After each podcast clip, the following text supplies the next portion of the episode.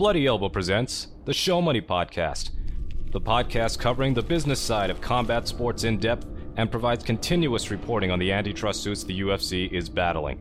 The crew features Paul Gift, the economist, Jason Cruz, the lawyer, and John S. Nash, Bloody Elbow's chief financial columnist. Pay Bloody Elbow Podcast Substack subscribers will hear bonus content, if available, at the end of the broadcast. Be sure to subscribe at bloodyelbow.substack.com for our newsletter and at bloodyelbowpodcast.substack.com for our podcast network. Follow us on Twitter at Bloody Elbow, Facebook at facebook.com slash bloodyelbowblog, and as always on bloodyelbow.com. Thanks for listening. Here are your experts. Welcome to Show Money, the only show exclusively dedicated to the business of mixed martial arts. I'm Paul Gift, the economist. With me, as always, we have Jason Cruz, our lawyer, doing this in the car at a baseball event for his kids. He's our trooper today. Uh, and John Nash, the man who knows everyone and everything in MMA. We're recording this on Saturday, August 12th. I believe it's supposed to go up on Tuesday, just so you have an idea of the timing of when when this all was made. But uh, last week, what day was it? Monday, Tuesday? I don't remember. Wednesday.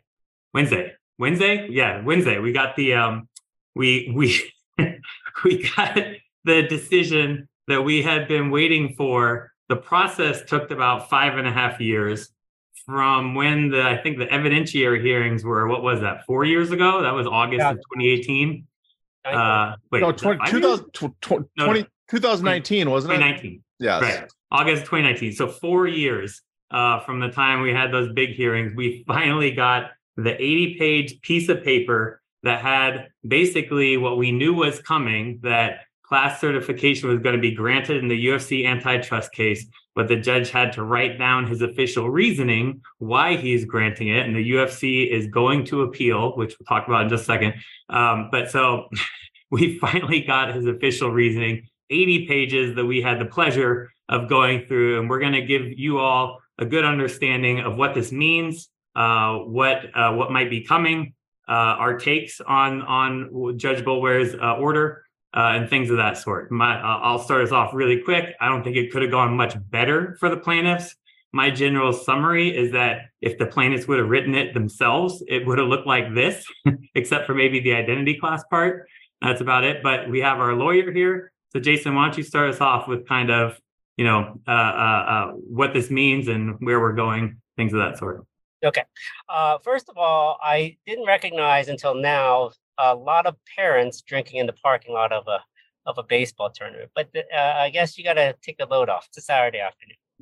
Uh, anyway, uh, just for that, just remind me when we're done to tell you the story of my friend that passed out in the on the outfield of his little girl, his daughter's little league game. So that's uh, that's uh, for afterwards for us, anyways.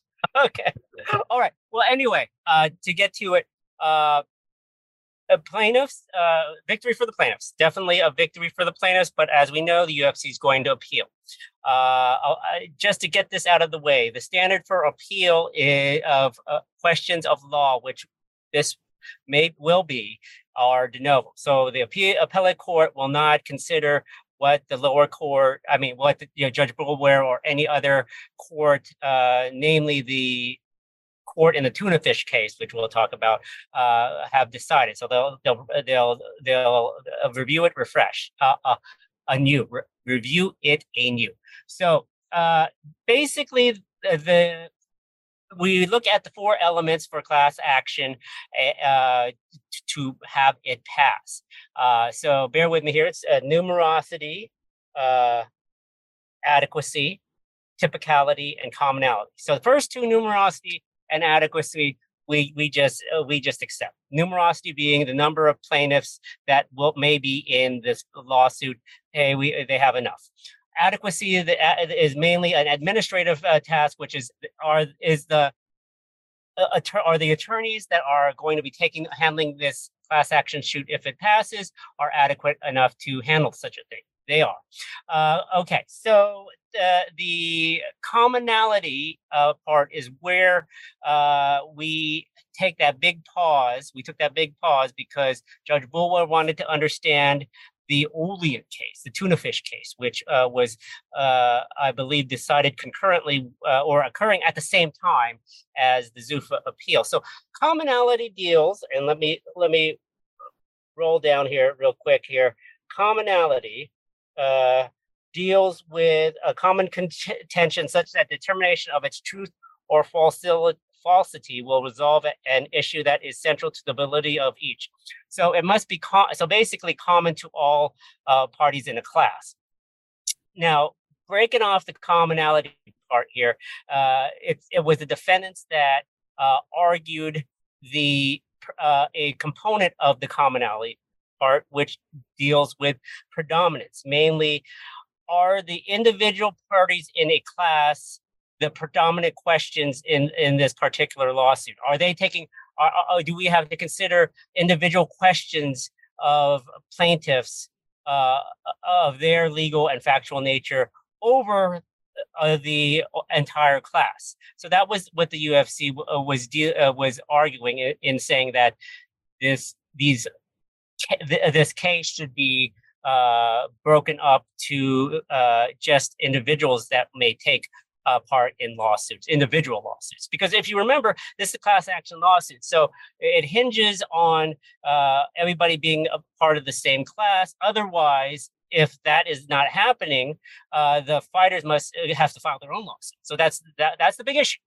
Uh, so uh, the Olean case is where the central issue was uh, that uh, whether or not that the a de minimis class of uh, plaintiffs were uh, harmed or not. Because in, in that particular case, the defendants argued that uh, people in the class were not uh, were not harmed by the alleged harms that they were claiming. So, uh, as as you guys will probably uh, pick up on, there uh, the UFC said that based on the models presented by Singer and the other experts, that certain fighters were not being harmed by the alleged scheme of the UFC.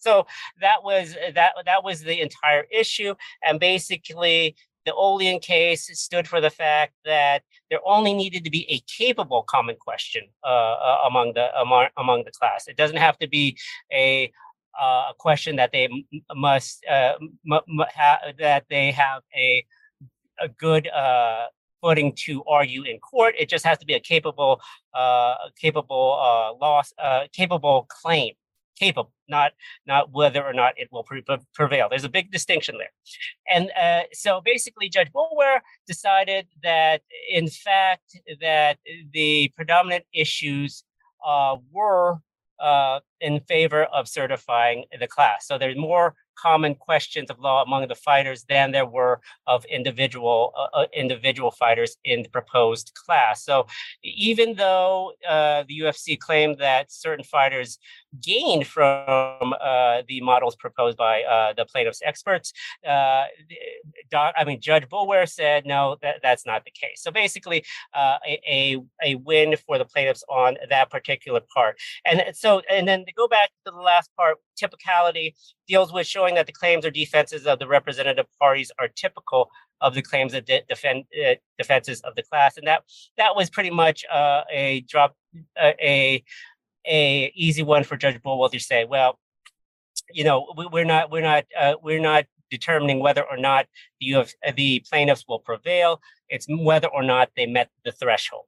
And so uh, Judge Boulware decided that they met the threshold and therefore they satisfied the elements. Now, going back really quickly to, uh, to uh, the issue regarding excluding testimony of Hal Singer and his model, it was basically uh, Judge Boulware saying, you know, this, this, uh, you know, without econometricians and these types of mo- regression theories and models, uh, we wouldn't be here. Just because it was applied to a new industry, quote unquote, new industry, uh, it doesn't mean that it's uh, it's uh, it's wrong. So he he went ahead and and said, hey, uh, we're letting that in. We're letting all the expert evidence in, uh, so no one, nothing's excluded. So uh, that's basically uh, teeing it up as far as the framework goes, and I'll I'll, I'll probably uh, add in more legal stuff once uh, you guys get going.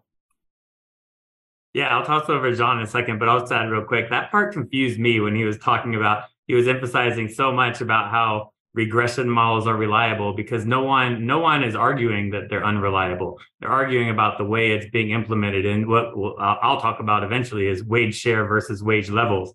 But that was weird. He spent like you know multiple pages saying you know regression models are are valid when it's like yeah, we all know that, buddy. Uh, but but John, I know you're not going to talk to us about regressions, John. No, I, I, I don't think no, they're I, I, don't think they're that valuable often because there's a lot of stuff I think and, and, outside this case, not not involved in this case. There's a lot of a lot of stuff in the last 40 years where we've we've been obsessed over the math when it's like it's you know the the de facto evidence right there prima facie that we've had people violating the law, but we have to, oh my God, we have to build a whole model that has to show this. But it's like, it's obvious this person's getting screwed. But that's sometimes it feels like that. I know.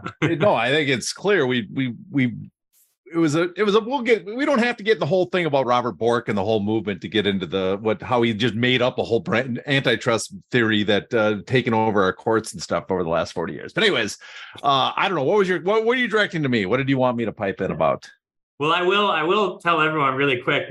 In the things we're going to be talking about, basically, if you read this order, it kind of gets into the business side of MMA, and and as we said, he's very harsh against the UFC. So there's all that stuff, and there and and I was surprised with how many of the of the um the stories, the anecdotes, the testimony, the right that he put in this order. But there's all that, and then there's the nerdy section. So in what you're hearing today, there's going to be a crossover between all the business UFC stuff and full on nerdy regression stuff. Just yeah, there, and, and, also uh, you got to remember too is this was clear. This was a pretty clear cut ruling by him in the opinion, but people are listening. That's not that's not a decision in the, the trial. That's a decision on class cert. He made a firm ruling on himself, and I think a lot of people are reading his very pretty I, I don't want, I guess, close to harsh statements towards UFC. Very hard, you know, very uh, emphatic statements about their business model, as almost like he's making a ruling that the UFC. That's it's not a. It's a. I would say it's almost a ruling on his part. Like it's it's almost obvious that you guys are doing this and violating it but that again we have math involved in this case. So you can say that this is clear cut but then there comes the nerdy stuff later that has to be proved as well. Like we can say this is a clear example of stuff you shouldn't be doing but the math has to explain what the are the real damages or not. So there's there's this element too. So i think a lot of people because he came down so hard on the ufc in some of his some of his paragraphs in that I think a lot of people are running with the idea that this is almost like uh, uh, uh, that he he made a verdict in the case, and it's not. This is a just him spelling out why he thinks class search should move forward into a trial. Right. Yeah. All right. So, but question to you: uh, What was your what was your biggest takeaway after you read through it? Uh, how how hard the judge how hard the judge came down. I mean, that was uh the how clear cut he made it. I think in a weird way. I, I'm a part of me is like, has he been listening to me for the last several years? And you know, uh, uh, because I, I guess my point again, get away from the nerdy stuff, regression stuff, which I never like. Anyways, that's your that's your world. I do think a lot of their business practice, the, the stuff they do, and and it should be spelled out too. The stuff they do, other businesses do boxing promoters do this other mma promoters do this the difference is is when you have an obvious market power like they do, when you have 90% of the market, there's certain behavior you can't do that's going to retain that market share. And it just seems obvious to me when you read that what they've done over the years is the the and I think the judge has read is like it you can only look at it and says the intent of all you doing this is only to preserve your market power to, or to attain more of it or to eliminate potential, you know, put up a big barrier to entry. And I think that was I found that, you know, it was kind of refreshing that someone spelled it all out, you know, all the stuff that's that's been pretty blatant for a long time. Right. Yeah. And just to give people an idea, right? He, he talks about artificial barriers to entry of the UFC. He went through in detail why he thought there were coercive contracts. Um, he talked about the lack of cross promotion is one of the things he talked about. Now that one, that one surprised me a little bit. It shouldn't necessarily be a barrier to entry that you don't want to work with your competitors. Uh, but uh, then dominance in the headliner market. He went through all these things. When I first read it, first glance, I just glanced over really quickly. I thought there was a lot he left out. But then once I read the whole thing, I was like, man, he was really meticulous. He went through all of these areas, uh, and he and he covered them really well. Um, and he, he, I mean, that has to be the big takeaway. He was harsh on the UFC Um, and, and and and so Jason mentioned this, and, and maybe you can expand on it a little bit more for everyone. The difference between like what he says at class certification versus later on, because he would repeat the phrase, you know, at the class certification stage, at the class certification stage with that standard, that sort of thing. He would repeat that, but then there would be parts where he goes, where he goes, um, and to the extent the court has to weigh the expert opinions, the evidence strongly and clearly weighs in favor in favor of plaintiff's expert opinions. And you're like, oh damn, that's not just like, hey, did you meet this capable standard? That was that was pretty harsh. that that stood out to me.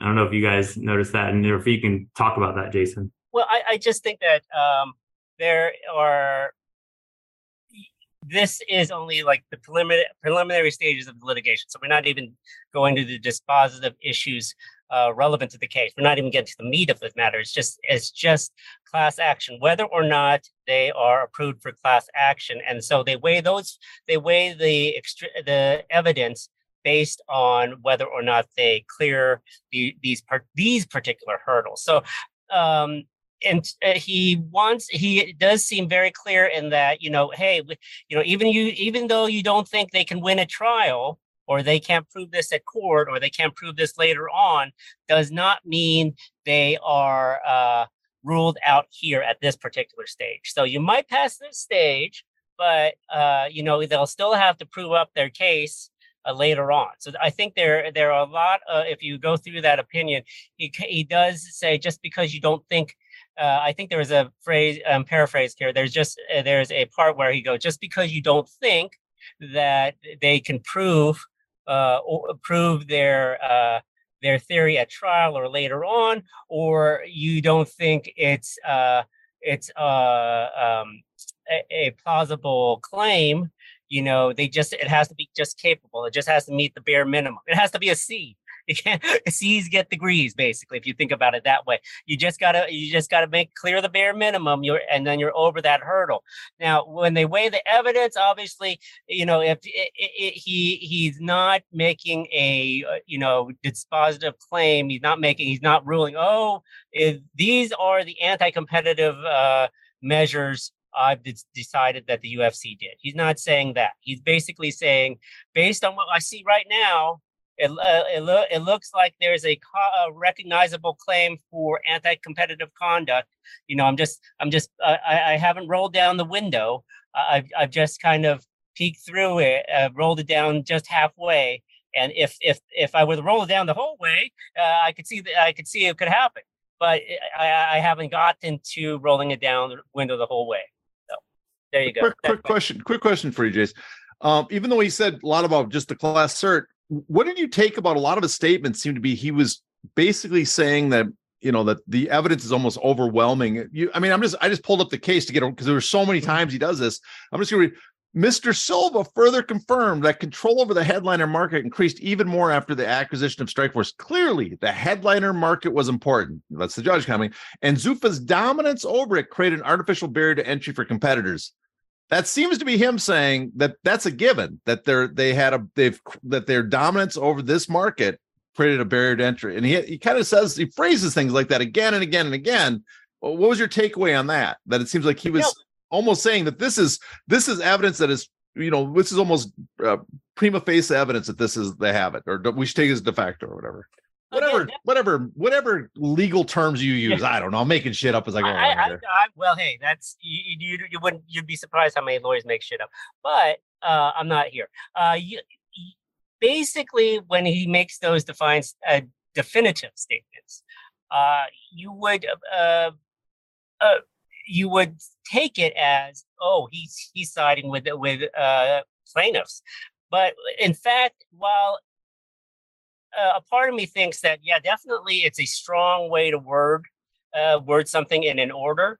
Uh, another part of me thinks that you know he is just weighing it in terms of class cert. He's not he's not talking about uh, you know are can they prove that this stuff actually happened?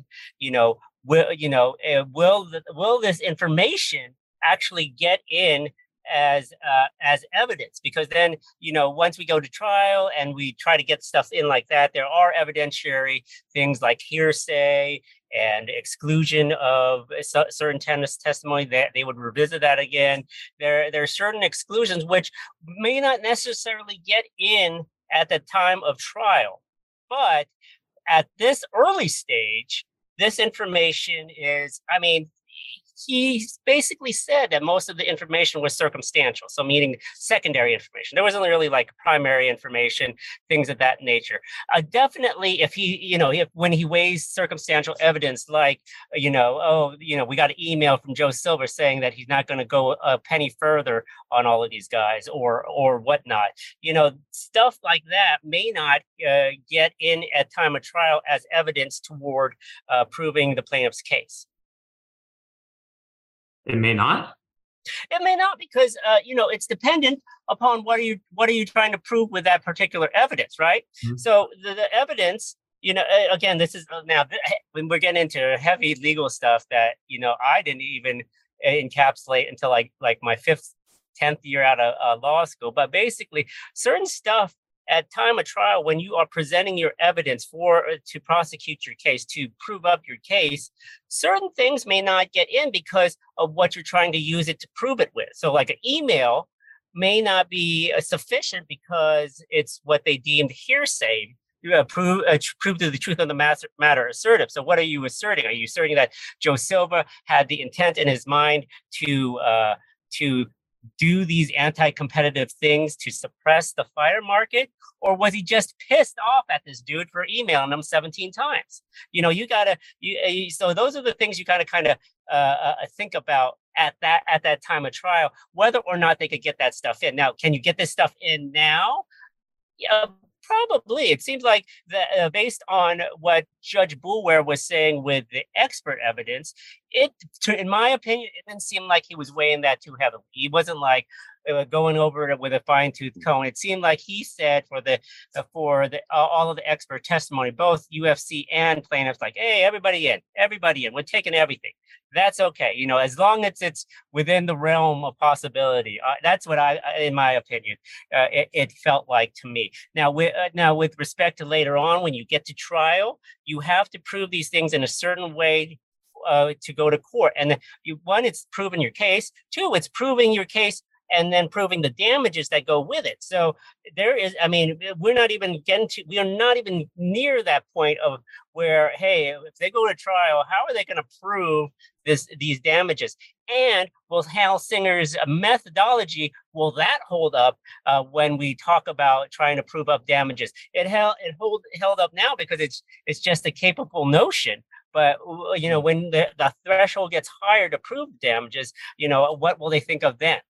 There's also also the possibility too right when you present your evidence in the trial you got to think about what what what the how the jury's going to interpret it. You want to present stuff that the jury can comprehend and then we'll add to your case and you're sometimes you're like we don't want to throw this at the jury because this might confuse them or might lead them to go to down paths we don't want them to assume. Is that correct? And and that's why yes yes and that is why if this i mean no one will want to go to trial because it's going to be a crapshoot. It's going to be a fucking crapshoot uh, as far as what they can bring in, who can testify, what they, what documentary evidence they will provide.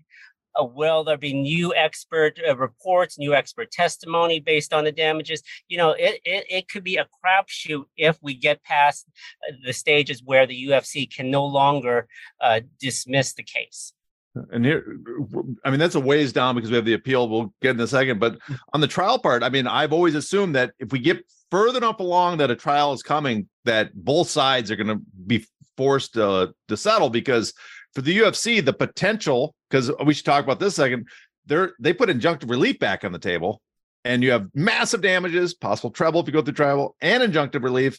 And for the plaintiffs, it's like do you want to, after all these years and the possible of having it even drag on longer in a trial and further appeals, and the possible, do you want to risk losing after all that too? So I just, my assumption is if we get, if we ever do get to the trial phase, I think we have to have a settlement because neither at that point both sides are on the brink of looking on the over looking over the edge of the cliff. Like that's it, we can't go, we can't take another risk. But we should get. What did you guys make of that? That he brought up uh, injunctive relief again? He said that's you know that was something that was going to be kicked down the i thought they were going to kick that can down to the next uh case but now he's saying you can these the, these fighters are actually uh they're eligible for it if they want. Yeah, yeah, we've got to pass that one off to Jason. That was at the very end. It was confusing to me. I had never even noticed it before, but it was basically for for those who uh, you know aren't aware, he certified the bout class as a class action, but then it was something about certifying the bout class as a class action for injunctive relief. This is what everything else before is liability and damages. Uh, and this was injunctive relief. And he was, and he said something in there like the plaintiffs didn't make some argument, and I don't want to like guess it for them. So, and, and that's why we're having this hearing. Did you guys or Jason, our lawyer, yeah. did you catch that and yeah. figure out what the hell that was about? uh, I don't. So I basically he said that the, uh, the plaintiffs haven't really outlined what the injunctive relief would be. And so injunctive relief essentially is non monetary relief. So you're not asking for money, you're asking for something else to happen. So, what is that something else to happen? That's why he wants to possibly have a hearing upon it. So, I don't know if it's like they want to amend contracts, they want to, maybe they want the independent contractors to be able to work in other organizations, you know, shit like that. I don't know. But like that would be the injunctive relief to me. And uh, it seemed like was uncertain as to what the plaintiffs wanted for that for that fact. Can I add too that one the the defendants were arguing that they shouldn't get injunctive relief because there's no current fighters that they cannot represent current fighters, and Boulware pointed out that three of them were current fighters when this case was filed, so they mm-hmm. should be allowed. But I, I think we have an idea what they want injunctive relief because we have two hints. One is in previous complaints, they laid out a possible solution to the problem, and that is fighter contracts can't be more than one or two years, mm-hmm. right? uh, 12 to 24 months with no extensions whatsoever. That's one idea they want. The other one is Rob Maysey has brought this up on, um, I guess, the uh, ABC convention recently. Uh, possibility is what the IB, what happened to the IBC of New York, that for five years they cannot have exclusive contracts. That's, I'm guessing it's going to be something like that. That that's going to be their pitch of what the, you know, the the the relief they would seek from seek from the court which again, that's got to be, but that's why I don't think if it gets to trial, the UFC settles because you do not want to risk that being actually ordered by yeah. the judge. That would be really interesting to see them actually have to put that in writing, though. And I just want to throw in there to everyone. The funny part came when he was like, when he was like, uh, basically, you know, uh, the fact that this case has gone on for nine years, of course, there's not going to be any current fighters or whatever as, as yeah. plaintiffs. Like, dude, you're the reason it's been nine years. it's all you. And he's like, pandemic delay. I'm like, okay, I don't think I buy that. Yeah, I don't. Uh, you know, like 2020, I, I buy it. I'll give, credit, I'll give him credit for one thing. He beat George R. R. Martin to getting it done before yeah. him. That's it. That's I'm going to give him credit for that. But holy crap, that took a while. Yeah, I mean, just a general thought on this. It it didn't have to take that long. I know a lot of it. I I just infer that it was the Olean case, the tuna fish case, that is the reason. But still, you know, it, it he, he, didn't have to do that. He, he, he didn't he didn't have to do that. He could have still relied on present case law, and and we wouldn't have to deal with just this long, uh, elaborate delay. Because I mean, my thing is, okay, th- th- he had that thing teed up. So okay, the Olean case is uh, denied by the Supreme Court last year. Uh, so why not do it at the beginning of this, uh, like beginning of 23, 2023? Why didn't he just issue it then? I mean, it was I because I, personally wanted to see what what the what the deal was with the holdup. It was, and they cited Olean. I mean, it was key, but it was like four times, just four times they they cited the case. Yeah, I was. I read all eighty pages, read the whole thing, glanced at a second time, and I, I I think one of my first reaction was, okay, what was the holdup? What what section did he have to rewrite? Because I'm reading like all this stuff was from almost all yeah. of it except for the small sections of Olean. All of it was from the hearing material. We had it like a year by after the hearings. Everything was there. So yeah, it was like he just wanted to. He was waiting for one paragraph to put in there. Like everything else, you, he could have just. Uh, I mean, we could have just done it at the beginning of 2020. Everything was in there already. I mean, well, I, I don't know. We need a behind the scenes reality show of his life. So yeah, it's uh yeah, I don't know. but hey, my my one of my takeaways was, you know, I I I, I still think well we'll get into more of uh, some of the academic nerdy issues where there's a very good chance it, that this gets overturned and appeal, and I'll I'll say what some of those are. And this is going up on a Tuesday. I plan on putting a, a article out in Forbes on Monday, um, going through you know some of the blistering things that he said, but also some potential openings for UFC appeal. Um, so if you want to look at that when you're listening to this, I think the title will be Judge Rebukes UFC and Antitrust Class Action Order Leaves Openings for Appeal, something like that, if you want to Google it. Um, but after reading this, I was, like, you know, I always thought that because of the academic nerdy things, there's a good chance this doesn't make it past class certification. But I was like, definitely not summary judgment. But now I don't, with hearing the way this judge wrote, unless literally in his mind, he's like, I'm writing this harshness based on class certification standard only. And if I, like you were saying, Jason, if I change the standard to summary judgment, which is would any no reasonable juror looking at the evidence on in the best light for the plaintiffs would no reasonable juror side for them that kind of thing. Um, i'm like i don't i don't i don't i don't know how it wouldn't get past summary judgment now after reading this. So it feels like if it gets past this appeal it's going to trial uh, unless he has that compartmentalization in his mind where he could be harsh on this standard and then change the standard and change some of his wording or some of his thoughts I don't know, but man, I guess we keep re- reiterating it. He he he tore into them, very bad. But did you guys notice that Monopoly Power was gone? Mm-hmm. I just want I just want to pat myself on the back for that really quick. Well, the yeah, I mean, can we say it on two for two, please? No, well, uh, I think uh, Monopoly brought. Well, I wasn't I, wait, wait, wasn't I the only guy in the last couple years that said they're going to get past class cert? To access the bonus content of this show, you must be a paid subscriber. To do that, go to bloodyelbowpodcast.substack.com and subscribe today.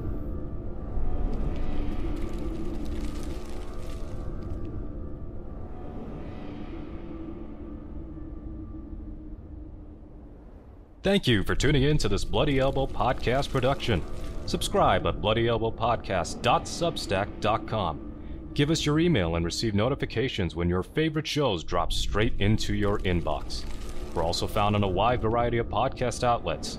Just search for Bloody Elbow Podcast and you will get new shows throughout the week, including the MMA Bunker and MMA Tete a Tete shows with Kid Nate, the Level Change Podcast, the Hey Not the Face Podcast, the MMA Vivisection main card and prelims UFC preview shows, the Sixth Round Post Fight Show, the Show Money Podcast, and the MMA Depressed Us.